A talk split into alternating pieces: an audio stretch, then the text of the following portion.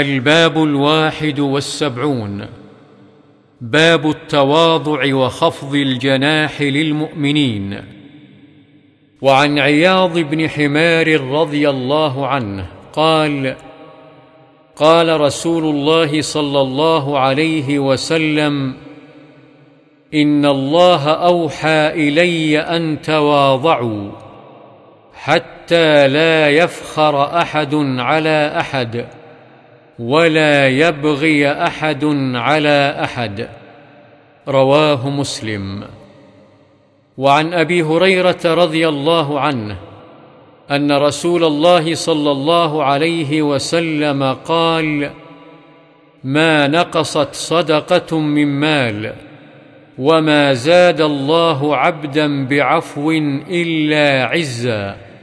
وما تواضع احد لله الا رفعه الله رواه مسلم. وعن انس رضي الله عنه انه مر على صبيان فسلم عليهم وقال كان النبي صلى الله عليه وسلم يفعله متفق عليه. وعنه رضي الله عنه قال إن كانت الأمة من إماء المدينة لتأخذ بيد النبي صلى الله عليه وسلم فتنطلق به حيث شاءت. رواه البخاري. وعن الأسود بن يزيد قال سئلت عائشة رضي الله عنها ما كان النبي صلى الله عليه وسلم يصنع في بيته. قالت كان يكون في مهنة أهله يعني خدمة أهله. فإذا حضرت الصلاة خرج إلى الصلاة. رواه البخاري.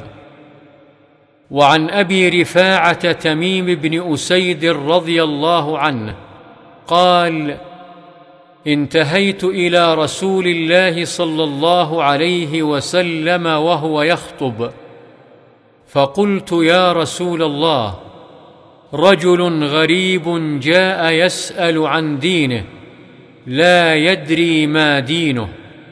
فأقبل علي رسول الله صلى الله عليه وسلم وترك خطبته حتى انتهى إلي. فأتي بكرسي فقعد عليه وجعل يعلمني مما علمه الله ثم أتى خطبته فأتم آخرها. رواه مسلم. وعن أنس رضي الله عنه أن رسول الله صلى الله عليه وسلم كان إذا أكل طعاما لعق أصابعه الثلاث. قال وقال إذا سقطت لقمة أحدكم فليمط عنها الأذى وليأكلها ولا يدعها للشيطان.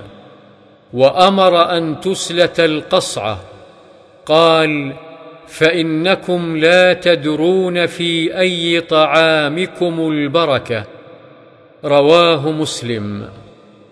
وعن أبي هريرة رضي الله عنه عن النبي صلى الله عليه وسلم قال ما بعث الله نبيا إلا رعى الغنم. قال أصحابه وأنت؟ فقال نعم كنت أرعاها على قراريط لأهل مكة. وعنه رضي الله عنه عن النبي صلى الله عليه وسلم قال لو دعيت إلى ك... لو دعيت إلى كراع أو ذراع لقبلت ولو أهدي إلي ذراع أو كراع لقبلت رواه البخاري. وعن أنس رضي الله عنه قال كانت ناقة رسول الله صلى الله عليه وسلم العظباء لا تسبق أو لا تكاد تسبق. فجاء أعرابي على قعود له فسبقها فشق ذلك على المسلمين حتى عرفه النبي صلى الله عليه وسلم فقال حق على الله ألا يرتفع شيء من الدنيا إلا وضعه.